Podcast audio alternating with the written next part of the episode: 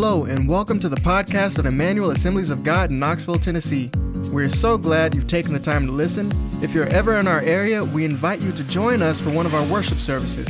For times and locations, please visit at emmanuelag.com. Remember, we are blessed to be a blessing.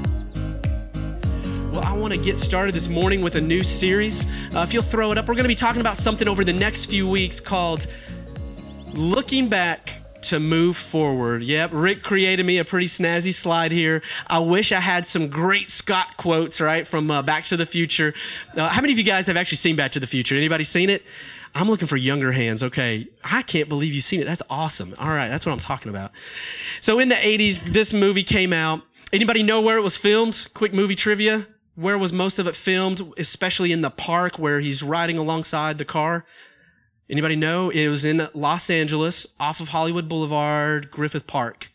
I remember when I lived out there, getting to go there. It was you get to see the tunnel he goes under and all that. That was that was back in the day when they actually let you still film films there, and they won't allow you to do that any longer. But pretty neat. We're going to be talking about though, not going back to our future, but what does it mean? What does it mean to look back in order to move forward. And I know that this title already gives you this notion or this, this idea that, well, okay, we're in transition. Maybe Michael's going to talk about, you know, the heritage that we have and the history that uh, Brother Burl poured into the foundations. And then, you know, with Pastor James coming and what he's done. And, and all those are honorable and all those are worth mentioning, but it's not the direction I'm headed over the next few weeks. I think there is something different in scripture that we see is not only a mandate, but also something that will encourage you and help you move forward when we look back with a proper perspective. And so as we as we do go through some changes and transitions, you know, I don't I don't know if you've ever told one person to do a few things and they communicated it to someone else. It's almost like playing uh, telephone in a room. You know, you, you pass that message along. Everyone communicates things a little bit different. And, and as we maintain uh, the, the same vision that this church has had, I don't think there is any reason that it will ever change that we would be people that are passionate for God and compassionate for people. To me, that's what Jesus boiled things down to. And we're going to be building on that as we even look back and honor what God has done here. But, but as we move forward, it's going to take on new language. Why would it take on new language? Because if I gave you that list of five things and told you to tell Susan about them, just the list, not the words to use, and then I gave them to Carrie and I gave them to, you know, to my wife and, and we communicated those, you're going to use your own vernacular. You're going to use your own language. I would expect you to. I would want you to. I don't want to feed you all my language. I just want you to communicate these points and, and convey it to your neighbor. And so what we're going to be looking at here, if you'll throw up that next slide, is these are a few of the words that I communicate having a passion for God and compassion for people. This is the, the language that is in my heart as I pray for us as a church at Emmanuel. And I hope that you will commit with me to just pray for these three things over the next couple of weeks. As we go to Easter, we've got two weeks, believe it or not, till we're on Easter Sunday. But would you pray with me that as individuals, as families, as a congregation, that this would happen in our midst, that we would encounter God in a real way. A real God that wants to come and commune with us. And, and, uh, Rick helped me design this. And, and so he put up there for me the, the cloud by day and the fire by night. And I think about how the Lord not only fellowshipped with them in, in the Israelites in the Old Testament, but also guided them with his presence. And I think it's so important as we not only come into worship, but throughout the week are encountering God in a real way. You remember a couple weeks ago, I talked about sometimes, sometimes you just got to let that scream out. Sometimes you just got to get some stuff out of, of, of, the inside that is being bottled up and stuffed. And we need to encounter him throughout the week, not wait till it's, we get here and hope that God's going to meet us and fix everything. But no, in that moment, when it's happening, let's continue to push into what God has for us in encountering him and not letting the devil an inch in our, in our relationships. And so the other thing was connecting. These are, these are words that I think about when I talk, when I think about being passionate for God and encountering Him, but then also compassionate for people. When we connect, we connect with one another. We connect by serving outside of this, this building, with connecting with people that are the not yets, the ones that will fill in the, the chairs that are empty today, that, that need to be in the house of God, but maybe they're de-churched. They don't want to be a part of anything that used to look like what they have been hurt by. I believe God will give us opportunities through relationship because we've had an encounter with God that we will be able to connect not only with each other in this house, but with those outside of this house. And then we will begin to grow. It will be natural that as we are encountering God and connecting to one another, that we will grow and be healthy. Can't help but but grow when, when God's in the midst of it. We can't help but be challenged, even if it's Meshach rubbing off some of the rough edges in my life. If it's iron sharpening iron, we will continue to grow together as we're meeting with the Lord, as we're growing together and connecting through His Word and through service throughout this community. I believe it. So would you, would you agree with me if you, if you do take notes or if you don't, now's a great time to start. Would you write down these three words, encounter, connect, and grow. Encounter, connect, and grow. That's what I want us to pray over the next couple of weeks that we would encounter, that we would connect, and that we would grow together in this house. Amen. And so this isn't a change in our vision. This is just simply the language that I will probably put to it uh, because it's what's already in my heart. And, and what I think is so important is that as a staff, Pastor James even said it this last week, is that there has been unity, unity, unity among us as a staff. There's not, doesn't mean we've all had the same ideas. Doesn't mean there was uniformity, but there has been unity. And those are two different things. And we each bring something to the table. And that's what I love. That's something that we're not going to stand for in this house as we move forward, as we look back to move forward. As we shift gears now, I want to get into the, the kickstart of the next few weeks and get straight into my message. But would you join me in prayer before we do? Father, I just ask right now that you would give me the words that will not only speak to us, um, but also challenge us, change us, transform us into your image. We thank you, God, that that is what you created us to bear. We pray, Lord, that there would be complete redemption in every area of our lives as we see the gospel weave its way throughout our lives. We thank you, Jesus, that what we can't do, you have already done. We give way to your grace and we seek to enter into your rest. Be still and watch the Lord fight for you. We thank you, Jesus. It's in your name we pray. Amen and amen. So going back to looking back to move forward. First of all, how in the world can you look back to move forward? Where am I even going to end up? How is that physically possible? And I know it seems almost uh, the opposite of what we would naturally want to do. But let me tell you a quick story that I always wondered about. I always wondered about those car chases that were really, really awesome, like on cops, where they're on the, you know, the big city freeway and there, there's the helicopter with the light. Well, then after Bible college, where I met my wife in Florida, I moved out to Los Angeles. And throw up that first picture. I lived in an old hospital. It was no longer a hospital. I wasn't hospitalized. But I lived in the old Queen of Angels Hospital. This is the 101 freeway right there. That's the Hollywood freeway. I lived here as a 19, 20 year old, uh, maybe into 21 almost. And I was on the third floor. Let me see. We would park up here. We'd go down. I was down here on the first, second, third floor. My room was on the other side of this building. My office was this corner on the eighth floor. This was Matthew Barnett's office on the other side. He was the one that ran that organization. So the Dream Center was a conglomerate of different organizations. On the first floor was an AIDS hospice. Over here was a, a runaway uh, home for youth. There was a men's discipleship with all their workout gear and stuff that they put them through. Now, when I say men's discipleship in LA, I'm talking about guys that have come off the street and have broken all 10 commandments. Like every single one of them. Go ahead and use your imagination. If you don't know them, murders on there. Okay. And so after they went through that two year process, the women had another facility. After that, they then ended up on the third floor where I was living. They've been saved two years. Thank the Lord.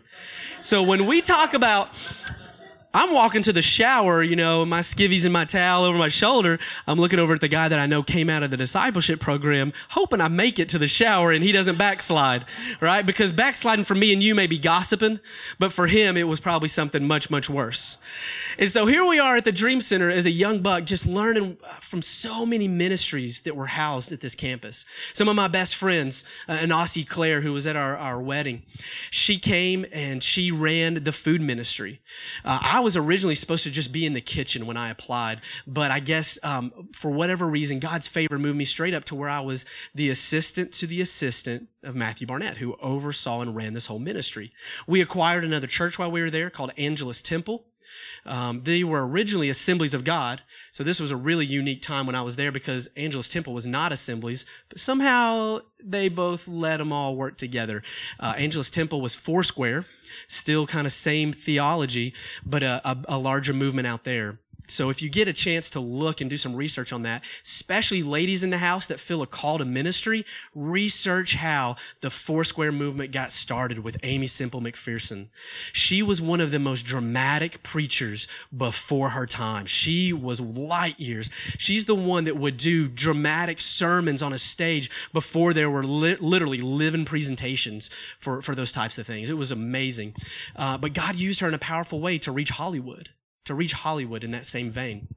And so while I was there, though, I share all this information for really nothing except to give you the idea of what it was like and what the atmosphere was. Well, again, I'm in LA. I'm blocks from Dodger Stadium. I'm, I'm in Echo Park, right off of Sunset, two, two blocks off of Sunset, near all this. There's a lot of crime happening all over LA. And so our, my area wasn't, you know, innocuous to this. It was happening there as well. And so what I, what I would find is that I would hear the, the sirens and occasionally a chopper, right? I, I, I felt like I was in cops. Here we go. Bad boys, bad boys. What you gonna do? Well, one day, that helicopter, now mind you, I'm on the third floor. My window's on the other side. I can just barely see above the grass to see that helicopter's light circling our hospital. I'm like, oh dear Lord. Thankfully, remember those discipleship guys?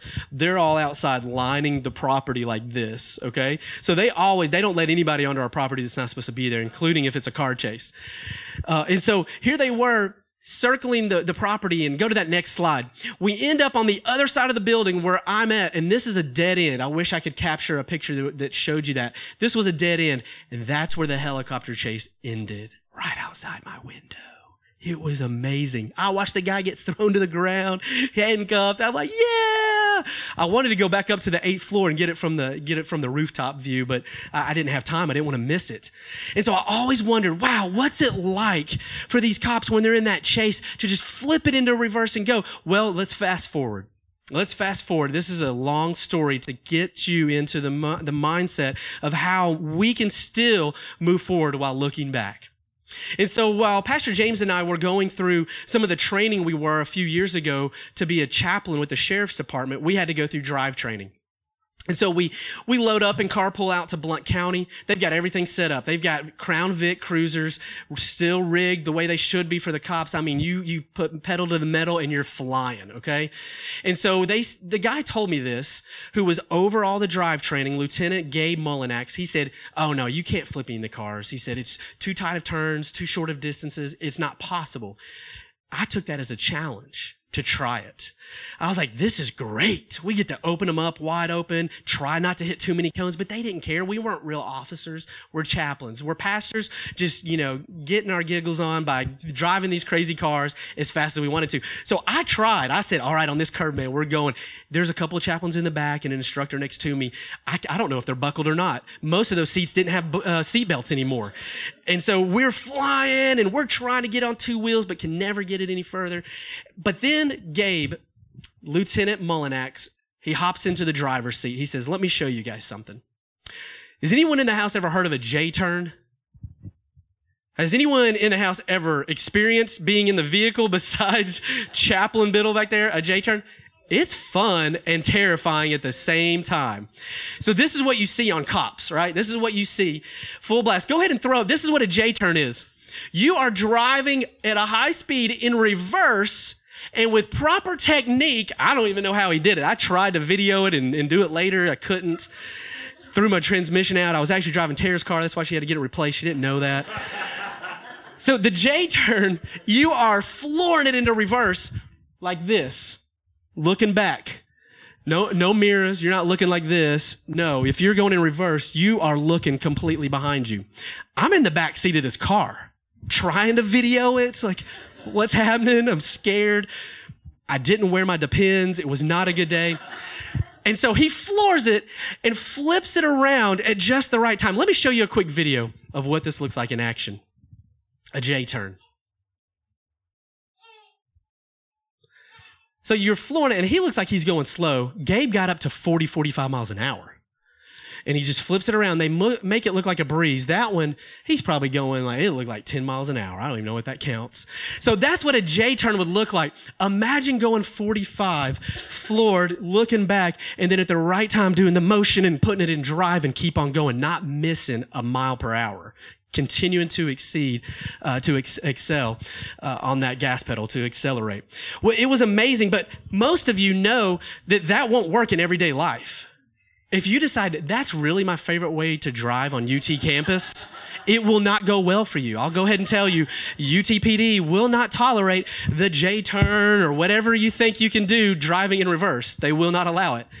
And if we decided that, you know what, in order for me to go forward, I really just want to keep looking back. Well, we get that doesn't work for our natural life. But I want to tell you that as we move through these next few weeks, that you're going to see that in the Old Testament, God even commanded, mandated that we look back with a perspective of noticing his faithfulness in our lives in order for us to move forward. Today, we're not going to get too far. I'm going to get into the book of Exodus with us together as we see one of the most noticeable times in history God's redemptive hand. And so, if you will, take, uh, take time with me to turn in your Bibles or on your phones, dial it up. Exodus chapter 13.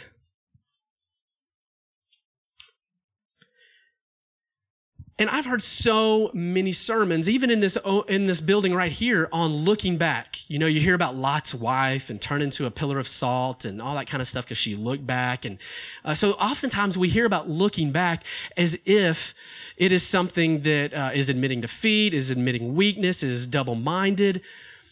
And I want to propose to us that no, not always.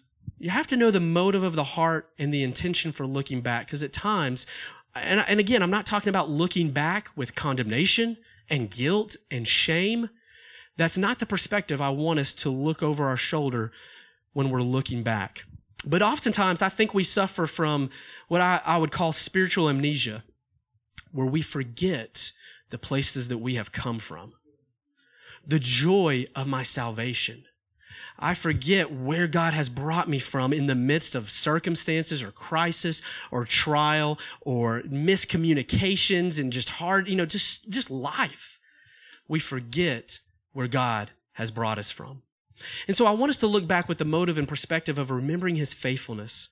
And let's look at how God interacted with the Israelites together in Exodus chapter 13. I'm going to start in verse 17. When Pharaoh, let the people go. God did not lead them on the road through the Philistine country, though that was shorter. I'm going to stop right there. This is just like Pastor James. I made it like four words, and I'm going to stop and preach another message here. When we read that again, when Pharaoh, now mind you, this is not the same Pharaoh that Moses was in the house with. That Pharaoh, after Moses kind of took things into his own hands, slayed an Egyptian who was uh, mistreating an Israelite, Moses fled, and the Pharaoh he was in the house with died during that time. This is a new king, a new Pharaoh. He knows nothing about Moses. And I say that because now Pharaoh, he says he's going to let the people go. This is post plagues. And God, though, would not lead his people on the road through the Philistine country, though that was shorter. I don't know about you, but I do know about me that I like the shorter traveled road. I like the distance. I like that it's not going to take me as long. But sometimes in life, God knows best. Always in life, God knows best. And he knows that if we end up going this way that is shorter, we will encounter more conflict. Look at that next part of that verse. For God said, if they face war, they might change their minds and return to Egypt. The Lord knows. The Lord knows what we can handle. And the Lord knows that even if it looks like the shorter distance and that's what we want, we want to get there now, we want to get there fast, that it won't be the best process for us and it will be too much fire in the trials that we won't be able to tolerate it. And so I see this and I see God's hand even in the midst of it. Now, how many of you think that Israelites, they're like, yeah, God knows that's why we're going this long route. No, not a single one of them, other than Moses, who had to argue with God about it, really understood that. So in the midst of, it, we're like, God, are you serious? I thought this is what you called me to. You prom- I thought this was what your promises were for me. But why are we going this way to get there? We don't always know the journey along the way. I've gotten on the interstate a number of times just like you have. I was late for something and I didn't know why. And then you get onto that, that road and you realize, wow, there's an accident probably right where I would have been had I been on my schedule. God knows. God knows. And oftentimes, but not always, I see that He places a hedge and even what I call a spiritual bubble around us. I especially see this with new believers. When I first came to Christ, I felt like there was this spiritual bubble around me that the enemy, he couldn't really attack me. It was just all roses and brownies and Jesus, right? It was just a bubble bath in Jesus. I love, I was loving life. There were no spiritual turmoil because why? Because God's allowing my soul to grow. He's allowing me to get some roots before the heat comes out and scorches them, right? He's allowing those seeds to really take some form in my life and in my heart. And so for many of us, if you're a new believer, man, expect that. That's our God. That's what He does. He doesn't always take us the shorter route. He takes us the safer route. And I even see it after maybe we've experienced times of uh, victory or defeat, of, of trauma or rejoicing moments that we'll see how God will sometimes wrap his wings around us so that we can experience healing. And it's a process. It's a process. And the Lord will place us in this hedge, the shadow of his wings, so that we can be sustained and healed. Now, I don't believe that it produces the same growth as testing and challenges, but I believe it brings a moment of joy and satisfaction that is exactly what we need in that season. We need his rest. I want you to listen with me as we look at 1 Corinthians 10 now. Now we're going to the, the New Testament to kind of understand the examples here that Moses is recording. You see, Paul writes to us this. He says, For I do not want you to be ignorant of the fact, brothers and sisters, that our ancestors were all under the cloud and that they all passed through the sea. They were all baptized into Moses in the cloud and in the sea. They all ate the spirit, same spiritual food and drank the same spiritual drink for they drank from the spiritual rock that accompanied them, and that rock was Christ. Nevertheless, God was not pleased with most of them, and their bodies were scattered in the wilderness. Now, here's what I want us to see. Verse 6. Now, these things occurred as what? As examples. These are as examples to us to keep us from setting our hearts on evil things as they did. Do I have any idolaters in the house? Just no, I'm just kidding. Do not be idolaters as some of them were, as it is written, the people sat down to eat and drink and got up to indulge in, revel- in revelry. We should not commit sexual immorality as some of them did. I won't ask any hands on that one. As some of them did, and in one day 23,000 of them died.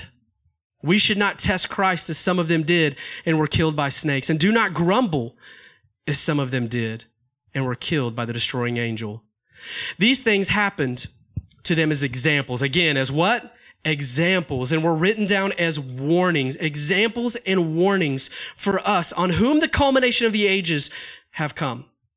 So if you think you're standing firm, be careful that you don't fall. No temptation has overtaken you except what is common to man, and God is faithful. He will not let you be tempted beyond what you can bear, but when you are tested, he will also provide a way out so that you can endure it. Appreciate you allowing me to read a, a, lengthy passage there, 13 verses. There is so much that can be unpacked from this. I just want to highlight, though, a couple of main points.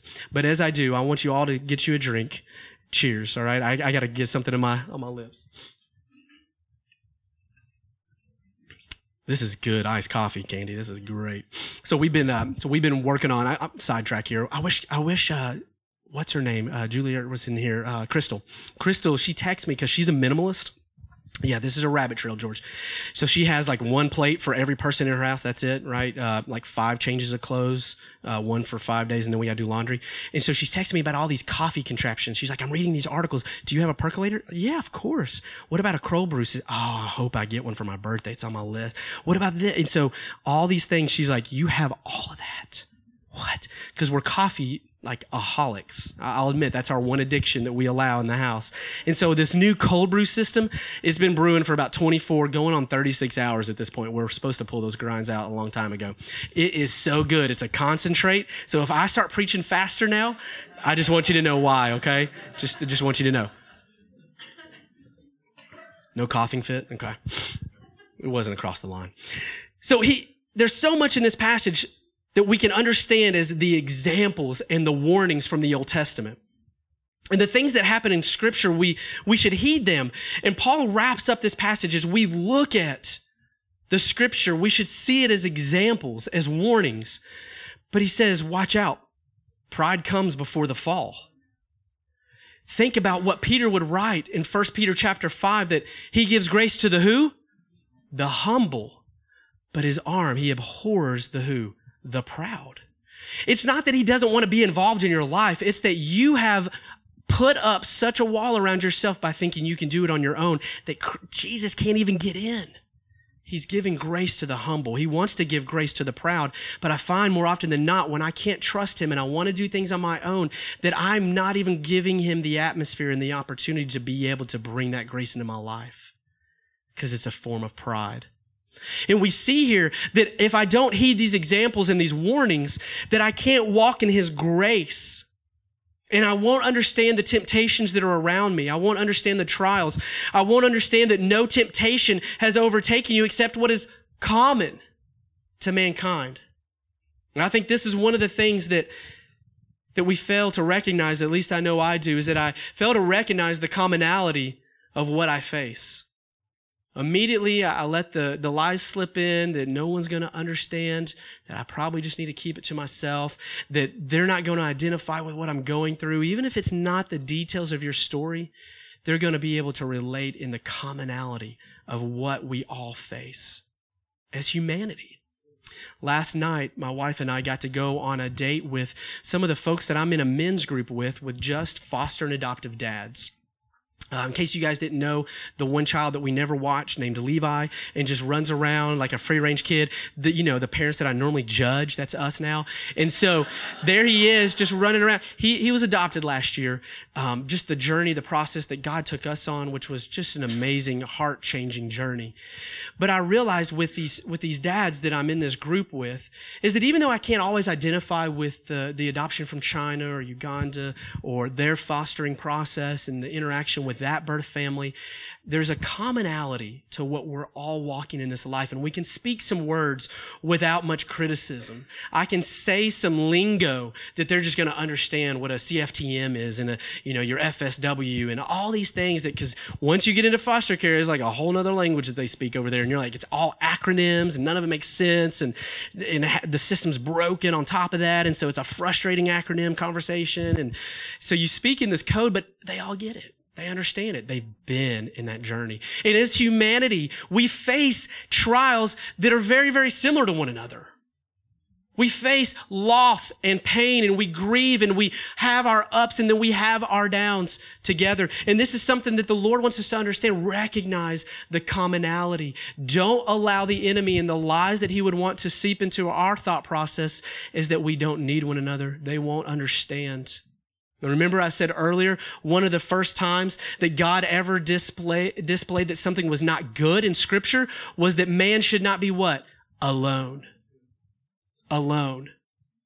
And if it's true, what the psychologists are currently uh, unfolding from research, that you if, if you're facing addiction, which is normally to numb pain, right? And we all face pain and we're trying to numb it and we end up maybe in some addictions of some sort, whether it's shopping or drinking or whatever abuse we may have, we realize that the opposite of that addiction really isn't sobriety, it's connection. So think back, we're going to encounter a real God. We're going to be connected to one another and we will grow. This is my heart because it's based out of what God's design is already for us. I don't care if the psychologists are getting a little bit of it right and maybe still not quite realizing that it's pointing to God and His design for us.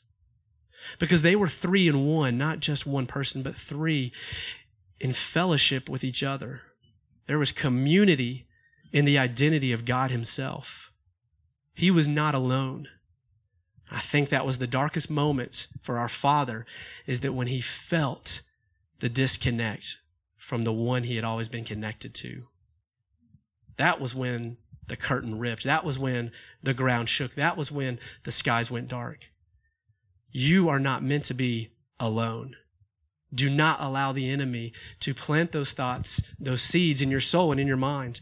We are meant to walk this together. And so we recognize not only our need for God, but our need for one another.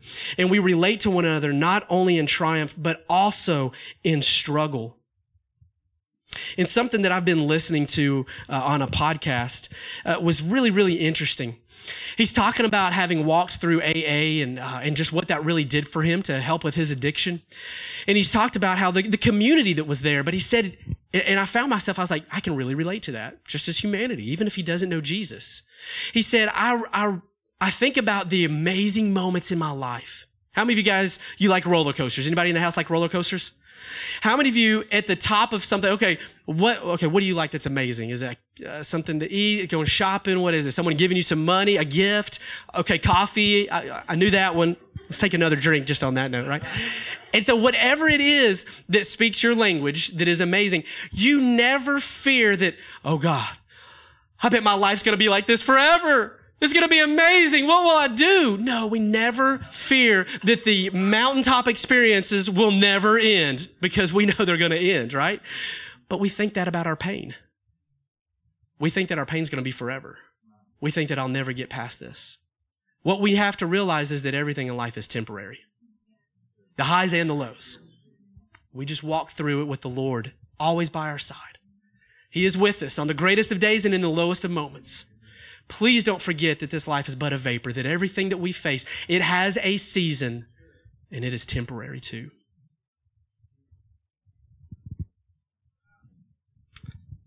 So, Moses, let's go back to Exodus 13. I have covered this microphone with iced coffee. and so we look at, I'm actually going to go to verse 19. So when Moses took the bones of Joseph with him, how many of you guys, when you came to UT, you brought somebody's bones with? No, anyways. That's a weird. That's a weird question. So Moses took the bones of Joseph with him, the body farm, because Joseph had made the Israelites swear an oath. I don't even know where to go. He had said, "God will surely come to your aid, and then you must carry my bones up with you from this place." I do want to land here. I'm so glad we got past that. After leaving Succoth, they camped at Etham on the edge of the desert. By day, the Lord went ahead of them in a pillar of cloud to guide them on their way. And by night, in a pillar of what? Fire to give them light so that they could travel by, di- by, by day by night, by day or by night.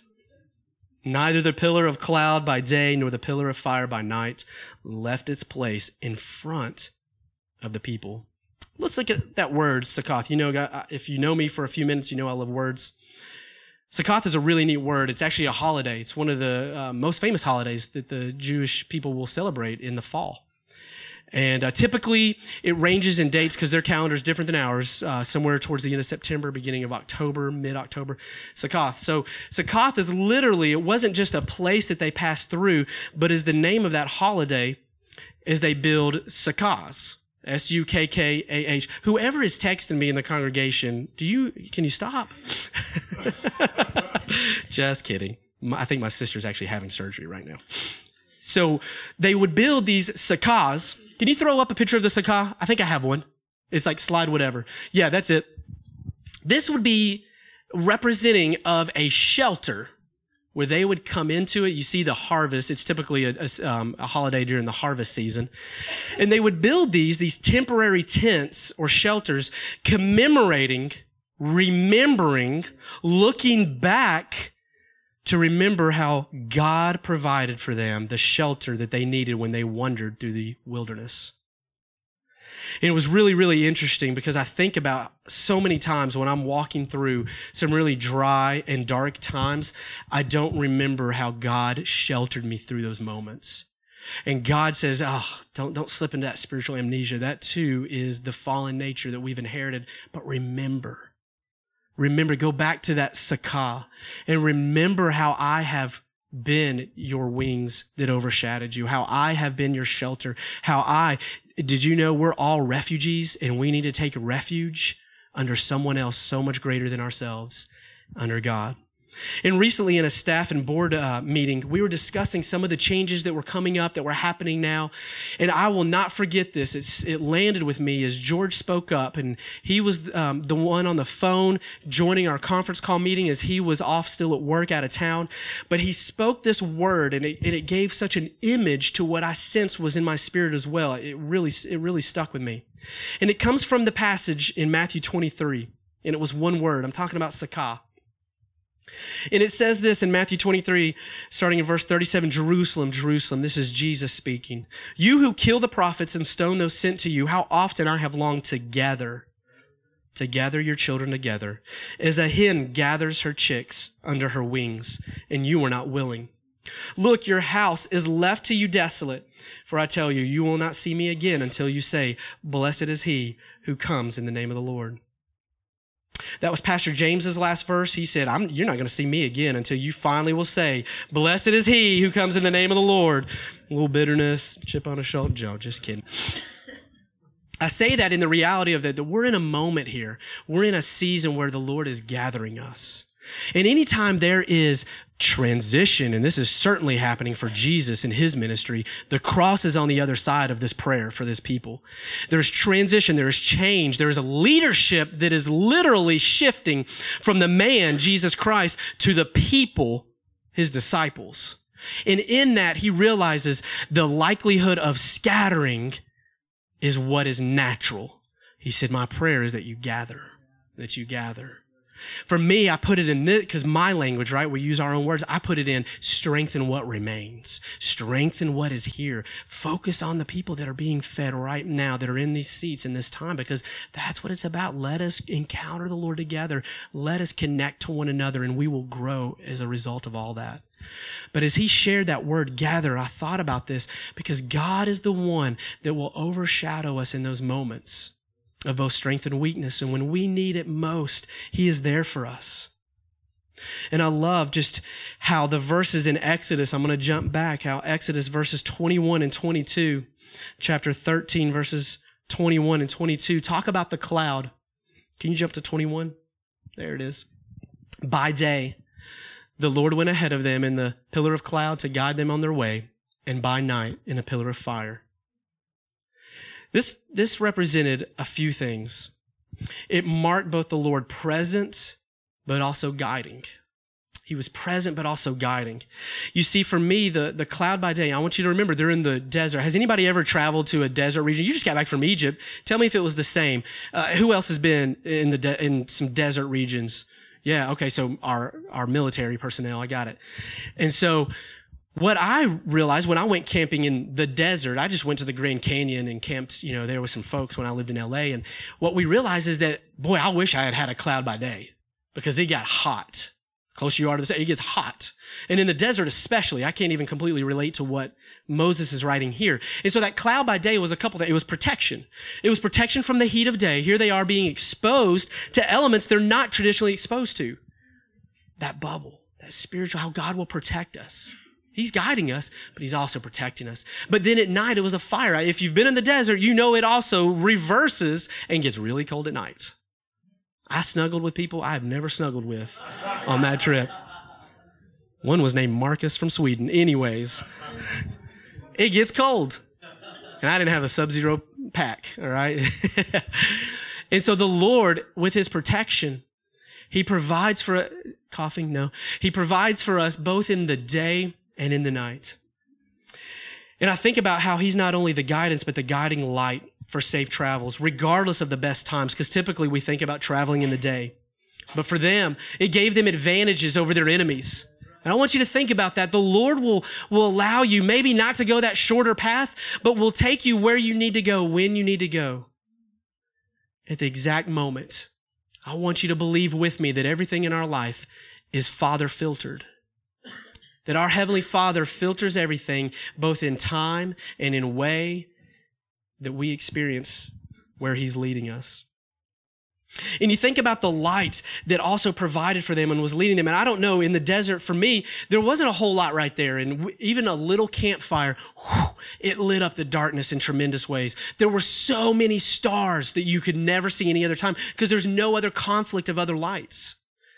The cloud by day and the fire by night. And in Nehemiah, chapter 9, the, the Jewish leaders are, are celebrating all of God's faithfulness in history. And they reference this in verse 12 of chapter 9 as a moment where God displayed both his care and his provision for his people.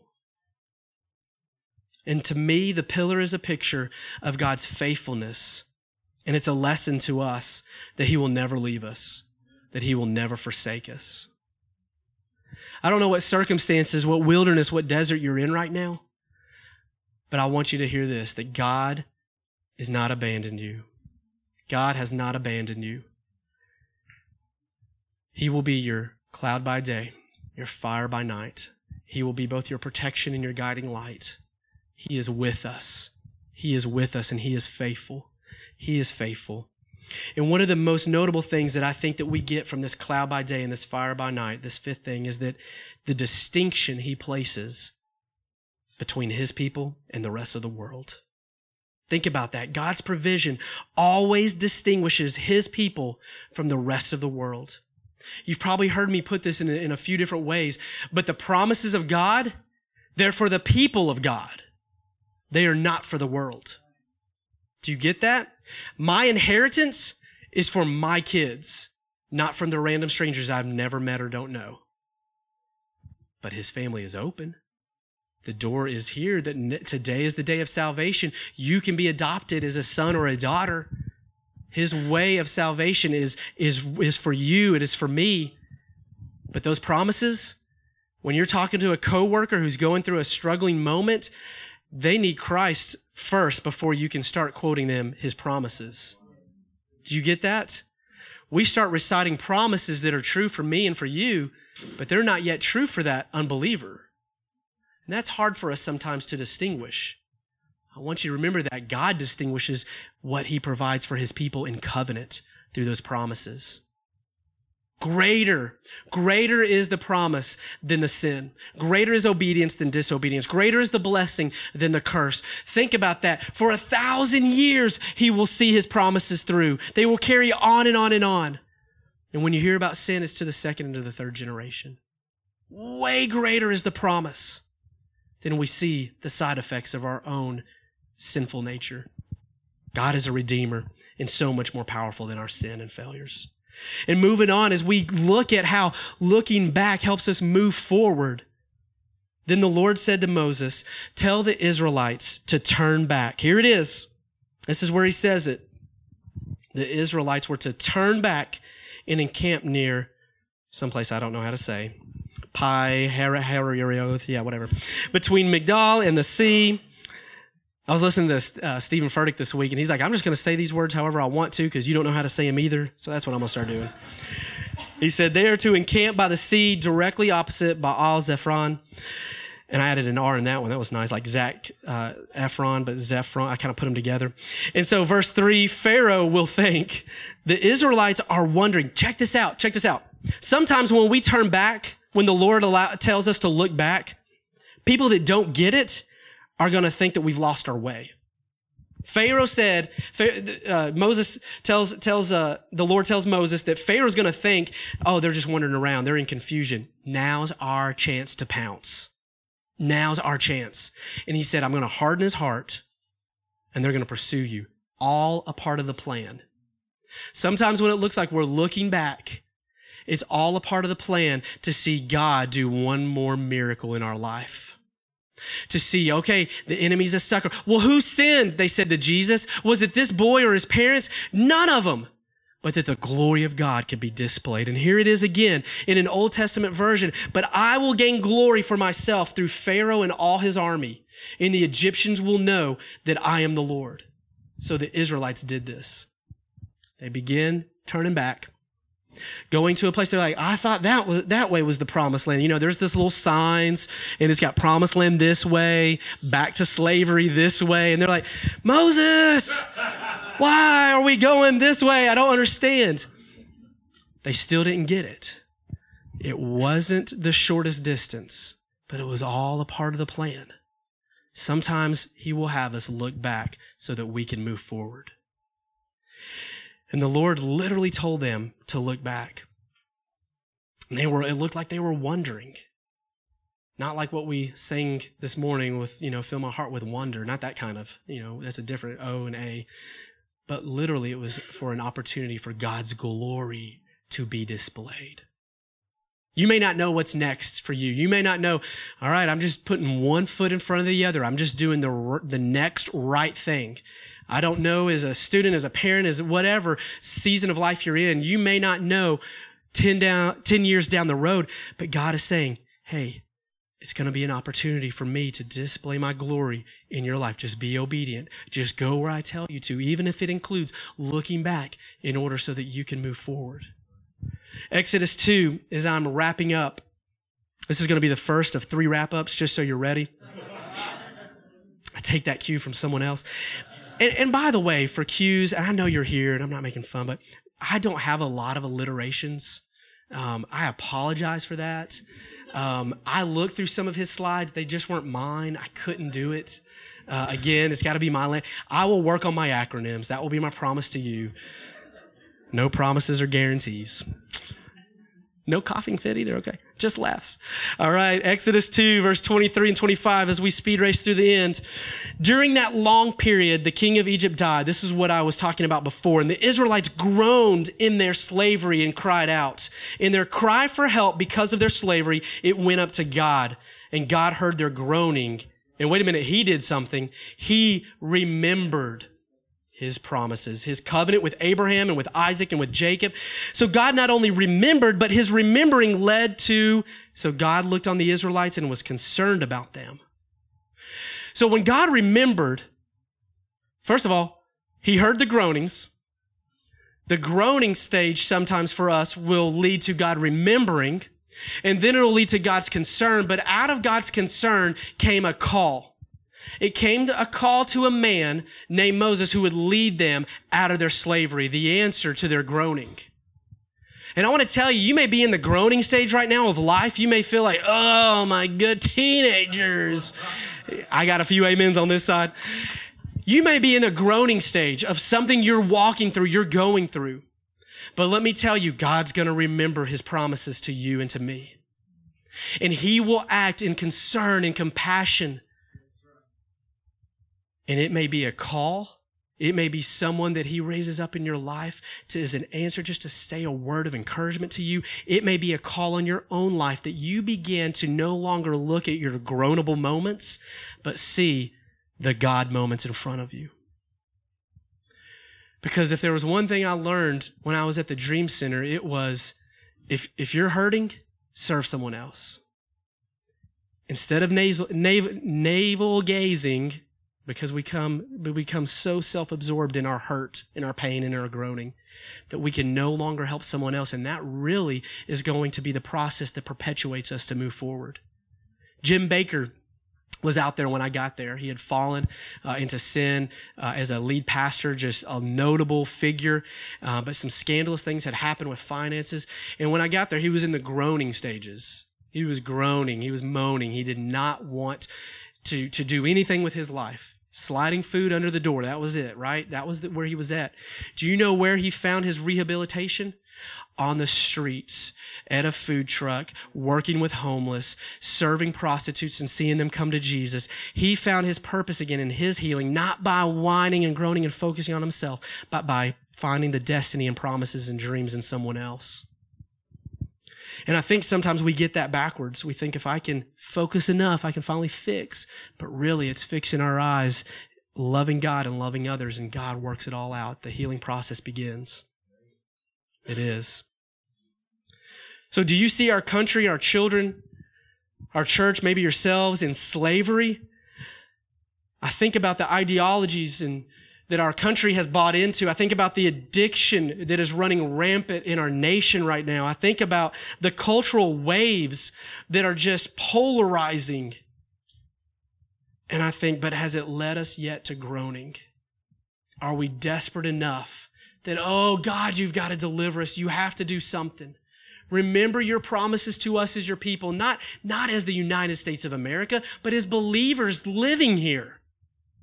God, remember your promises to us that if we will turn, if we will cry out, if we will repent, you will heal our land. Has it led to that? Exodus 6, as we come to our second closing, I promised I'm going to deliver. Exodus 6, verse 2. God also said to Moses, I am the Lord. I appeared to Abraham, to Isaac, and to Jacob as God Almighty. But by my name, the Lord, I did not make myself fully known to them. I did not make myself fully known to them. I also established my covenant with them to give them the land of Canaan. There's the forward. That's where we're going, where they resided as foreigners. Moreover, I have heard the groaning of the Israelites, whom the Egyptians are enslaving, enslaving, and I have remembered my covenant. Therefore, say to the Israelites, I am the Lord, and I will bring you out from under the yoke of the Egyptians. There will be freedom for you. I will free you from being slaves, and I will redeem you with an outstretched arm and with mighty acts of judgment. I will take you as my own people, and I will be your God. Then you will know that I am the Lord your God who brought you up out from underneath the yoke of the Egyptians. And guess what the promise is? I will bring you to the land I swore with uplifting hand to give to Abraham, to Isaac, and to Jacob. So this whole passage here, God is talking about where he remembered his promises. They are going to be delivered. But yet, will you remember where I have brought you from? I'm going to make you my people. I want to be your God. I want to walk with you and commune with you but I'm taking you somewhere. There is a land ahead of you. There are dreams inside of you. There is destiny in the person you're sitting next to. That God's got greatness inside them. But the Lord said, I have heard the cries of the people. I have remembered my promises, Meshach. And he says, here is what I'm going to do. Verse six. I'm going to deliver you. I am going to bring freedom. I'm going to break that yoke. I will redeem you. I will do this with even mighty acts of judgment against your enemies. And here's the why in verse 7. Why is he going to do that? Because I will take you as my own people and I will be your God. This we hear echoed by the prophets time and time again. As Jeremiah paints the new covenant, this was the original design that God had for us from the beginning, that he would be our God and that we would be his people. I think back to the beginning in the cool of the day. I, I love that, that just analogy that God paints for us where he comes down and, and communes with Adam and with Eve. But that's what he wants to do with every single one of us. Don't outsource that, friends. Don't outsource that. That's his original design for you and for me to come down in the cool of our day if we will allow that space, that moment for him to fellowship and to commune with us. That podcast may have to be turned off. Netflix may need to be paused. You know what? The kids, they'll get fed eventually, but you need to come, you need, where's Levi? but God wants to commune with you. He wants to be your God and he wants you to be his people. And he says, I'm going to take you as my own. Then, then, then, then you're going to know that I am the Lord your God who did all this for you, who has brought you this freedom that you never thought you could have, that you can breathe deep again, that the burdens have been lifted. He wants to be in relationship with us. He has been bent on that since the beginning. Our God is a gentleman. He will not force himself on you, but he is beckoning you. Will you come? Will you be my people? Will you allow me to be your God? And then in verse 7, the second part of that, you will know, you will know that I am the Lord your God who brought you up out of this slavery. And then we're headed somewhere. As you look back and you recognize what he's done, wow, can you believe he did that for me? I never thought I would see my marriage restored. I thought it was over. I never thought that prodigal child would ever come back. But I held on to his promises because I'm his. I'm his. I never thought those addictions could be broken, but he brings freedom. I never thought, I never thought, but look what he did because I'm his. Look, look at the wake of his miracles of freedom. Look behind you. because it's leading you to that promised land of place of destiny and dreams being fulfilled that He has in every single one of us. We look back sometimes in order to move forward. That's what I believe. And at this time, I'm going to ask uh, Bruce, are you able to play for a few minutes? I appreciate you not coming up during my first or second close, paying you double what you normally get. Thank you for volunteering. Man, that iced coffee is good. All right, so I want to share a quick story as we talk about hope. So I'm talking about this men's group that we're a part of, and we've got a new adoptive dad that's just stepped into it because I'll, I'll admit his his marriage is hemorrhaging. I mean, it's on the brinks of of just bad, bad situations. They adopted in New Mexico roughly five or six years ago, and they didn't know what they were getting into. Uh, he he was young. He was about 15 months to 18 months when he came into their home. So it's not like they got him late in life and, and a lot of things already set in stone for him.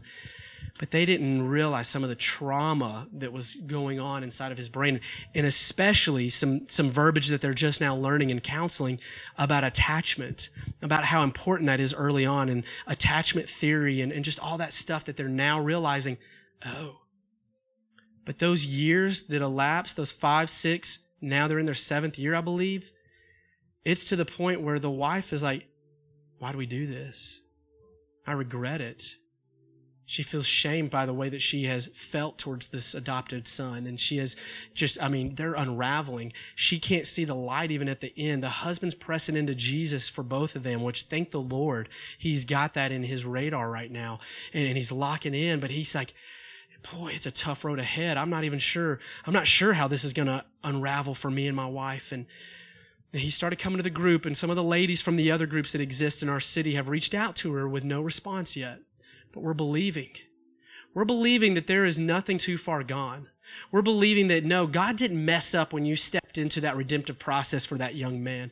He didn't mess up. We don't always understand the process. It may not always be the shortest direct line, but his redemption is so much greater than even our understanding or misunderstanding of how he's getting us there. And he will allow these tests to turn into testimonies.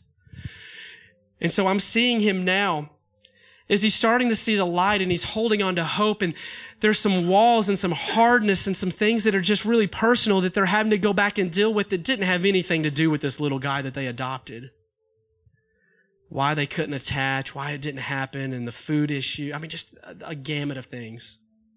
But they're seeing hope. They're seeing hope. And I want you this morning, I don't know what it is that you had a hard time believing the Lord that He can truly bring hope to. But I want you to know that His arm is not too short to save. That His hope is not too far off in the distant future that you're not going to get to it. I want to encourage someone who walked into this room thinking, man, I've got to hang up and quit. This is it. Keep putting the next foot in front of the other. Keep doing the right next thing. God is with you. He has not abandoned you. He will be your cloud by day. He will be your fire by night. You may not always understand why we're still circling around, but God, hang on to his promises. Remind him of who he is. Really reminding ourselves that he is faithful, that he is good. Amen. Would you close your eyes with me this morning? I want to pray with someone who I know is in this place who is struggling because when they look back, they their perspective, the lens that you have is not to see his faithfulness, but to see your failures.